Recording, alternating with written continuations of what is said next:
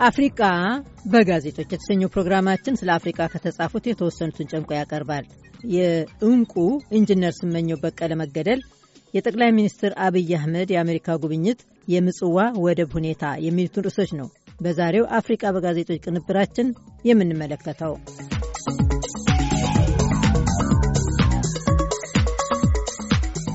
የኒውዮርክ ታይምስ ጋዜጣ ድረገጽ የግድቡ ግንባታ እያደገ በሚሄድበት በአሁኑ ወቅት ሥራ አስኪያጁ ሞተው ተገኙ በሚል ርዕስ ባወጣው ዘገባ በአገሪቱ ትልቅ ሐዘን ስላስከተለው የኢንጂነር ስመኘው በቀለ ሕልፈት ዘግቧል።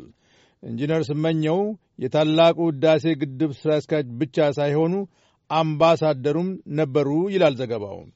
የህዳሴ ግድብ ለአገሪቱ ስለሚያስገኘው ጥቅም የግንባታውን ገንዘብ ለሚያቀርበው ሕዝብ ከማስረዳት ቦዝነው አያውቁም።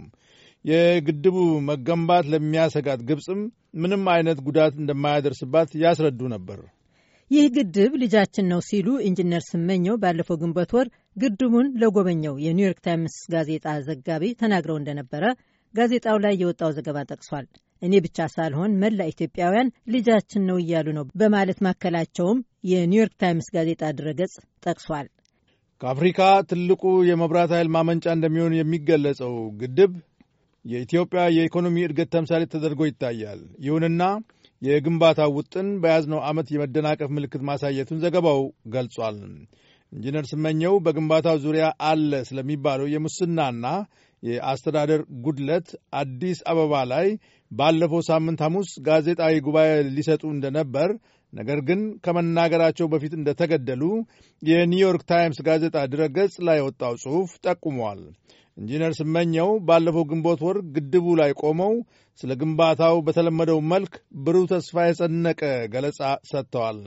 የግድቡ ሁለት ሦስተኛ ግንባታ ተጠናቋል ካሉ በኋላ በተለይም ከግብፅ የሚንጸባረቀውን ስጋት አቅልለው አይተውታል ይላል ኒውዮርክ ታይምስ ጋዜጣ ላይ የወጣው ዘገባ። ህዳሴ ግድብ ኢትዮጵያ የክልሉ ሀገሮች የመብራት ኃይል ማዕከል እንድትሆን አድርጓታል። ግድቡ መብራት ኃይል ለማመንጨት እንጂ ለመስኖ አገልግሎት እንደማይውል መግለጻቸውን ባለፈው ዓመት ውስጥ ለምን የግድቡ ግንባታ ተጓተተ ለሚለው ጥያቄ በአሁኑ ወቅት ስለዚህ ጉዳይ ልናገር አልችልም ማለታቸውን ዘገባው ጠቅሷል። ኒውዮርክ ታይምስ ጋዜጣ ላይ የወጣው ጽሑፍ ከቅርብ ሳምንታት ወዲህ በግድቡ የገንዘብ አቅርቦት ዙሪያ ብዙ ወሬዎች ሲሰሙ እንደቆዩ ገልጿል። አንዳንድ ሰዎች ኢንጂነር ስመኘው የተገደሉት ሙሰኛ ባለሥልጣኖችን ሊጠቁሙ ስለነበረ ነው ወይም ደግሞ የግብፅ እጅ ሊኖርበት ይችላል የሚል ግምት በማኅበራዊ ሚዲያ አውጥተዋል ሲል ዘገባው ጠቅሷል። ዘገባው አያይዞም እነዚህ ሰዎች ለዚህ ግምታቸው ያቀረቡት ማስረጃ አለመኖሩን ሳይገልጽ አላለፈም።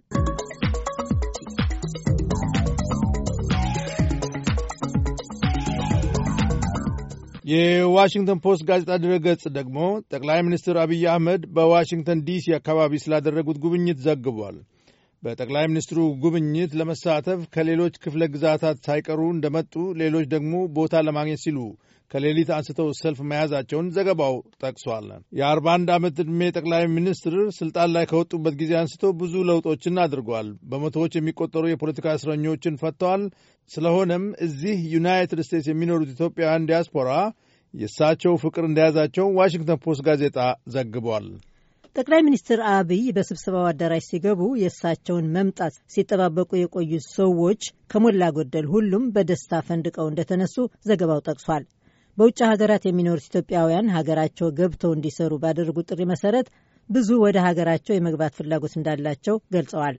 ከእነሱም መካከል ካሳ የተባሉ በሰሜን ካሮላይና ዩኒቨርሲቲ በጥናትና ምርምር የተሰማሩ ምሁር ኢትዮጵያ ይሄዳለሁ የሚል ሀሳብ እንዳልነበራቸው አሁን ግን ሁለቱ ልጆቻቸውን ይዘው ለጉብኝት የመሄድ ሀሳብ እንዳላቸው መግለጻቸውን ዘገባው አውስቷል። በኢትዮጵያና በኤርትራ መካከል በተካሄደው ጦርነት የተዋጉ አሁን እዚህ የሚኖሩ ወታደሮች ደግሞ በጠቅላይ ሚኒስትሩ እንደሚያምኑና ሀገራቸው ሄደው የማገልገል ፍላጎት እንዳላቸው መግለጻቸውን ዋሽንግተን ፖስት ጋዜጣ ላይ የወጣው ጽሑፍ ጠቁሟል። በሚኒያፖሊስ ከተማ ደግሞ ባለፈው ሰኞ አስር ሺህ የሚሆኑ ኢትዮጵያውያንና ትውልደ ኢትዮጵያ ለጠቅላይ ሚኒስትር ዶክተር አብይ አህመድ ከፍተኛ አቀባበል አድርገውላቸዋል ይላል ትዊን ሲቲ የተባለው የከተማው ድረገጽ። አያይዞም በሚኒሶታ ዲያስፖራ ውስጥ አርባ ሺህ የሚሆኑ ኦሮሞዎች እንዳሉ ሳያወሳ አላለፈም።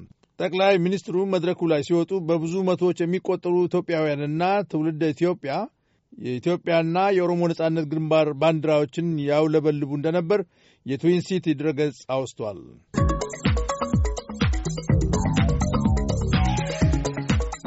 ዴይሊ ሜይል የተባለው ብሪታንያ የሚታተም ጋዜጣ ድረገጽ ደግሞ ከኢትዮጵያ ጋር ጦርነት ከተካሄደ ወዲህ የደቀቀችውና እንቅስቃሴ አልባ ሆና የቆየችው ምጽዋ ወደብ በተፈጠረው የሰላም ስምምነት ምክንያት እንደገና የማገገም ተስፋ እንዳላት በመግለጽ ጽሑፉን ጀምሯል።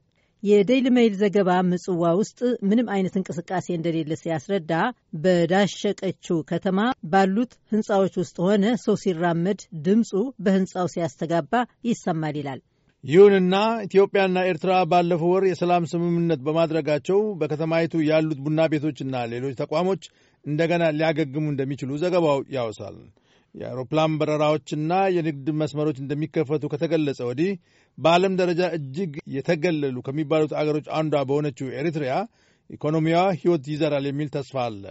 ምጽዋ ያለው ዳላክ ሆቴል ባለቤት አቶ ዮሐንስ ገብረ መስቀል ሰውም ሆነ ደንበኞች የሉም፣ ምንም ነገር የለም ማለታቸውን፣ አልፎ አልፎ ጎብኚዎች እንደሚያገኙ መግለጻቸውን፣ የሆቴሉ 120 አልጋዎች ግን ባዶ መሆናቸውን ዘገባው ጠቅሷል። ሰላም ማውረዱ ለኢትዮጵያም ሆነ ለኤርትራ ትልቅ ዕድል ነው። ኢትዮጵያውያን በየሳምንቱ የሚመጡ ይመስለኛል ሲሉ የሆቴሉ ባለቤት መናገራቸውን ዘገባው አክሏል። የቀይ ባህር እንቁ ትባል የነበረችው ጥንታዊቷ ምጽዋ በኦቶማን ኢምፓየር ትገዛ በነበረበት ወቅት ከ19ኛው ምዕተ ዓመት እስከ ሁለተኛው የዓለም ጦርነት ድረስ ደግሞ በኢጣሊያ ቅኝ ግዛት ስር በነበረችበት ወቅት በተሰሩ ሆቴሎችና ሱቆች የተሞላች ናት። በኤርትራና በኢትዮጵያ መካከል ጦርነት ከተካሄደ ወዲህ ፕሬዚደንት ኢሳያስ አክራሪ ፖሊሲዎችን በማውጣታቸው ንግድም ሆነ የሚሸጥ ነገር ጠፋ ይላል የዴይሊ ሜይል ዘገባ። ከጦርነቱ በኋላ ተቃዋሚዎች ካለ ፍርድ ታሰሩ፣ ነጻው ፕሬስ ታገደ፣ ዜጎች የጊዜ ገደብ በሌለው ወታደራዊ አገልግሎት እንዲሰማሩ ተገደዱ፣ ሰዎች በተመደቡበት ሥራ ብቻ እንዲሰሩ ታዘዙ፣ ከአገር መውጣት አይችሉም፣ በዚህ ምክንያት ለስደት ተዳረጉ።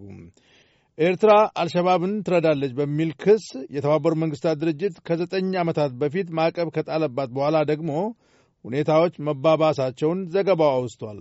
አሁን ግን ኢትዮጵያና ኤርትራ የሰላም ስምምነት በመፈረማቸው ኤርትራውያን ሁኔታው ይለወጣል የሚል ተስፋ እንዳንጸባረቁ ዴይሊ ሜይል ድረገጽ ላይ የወጣው ዘገባ አስነብቧል።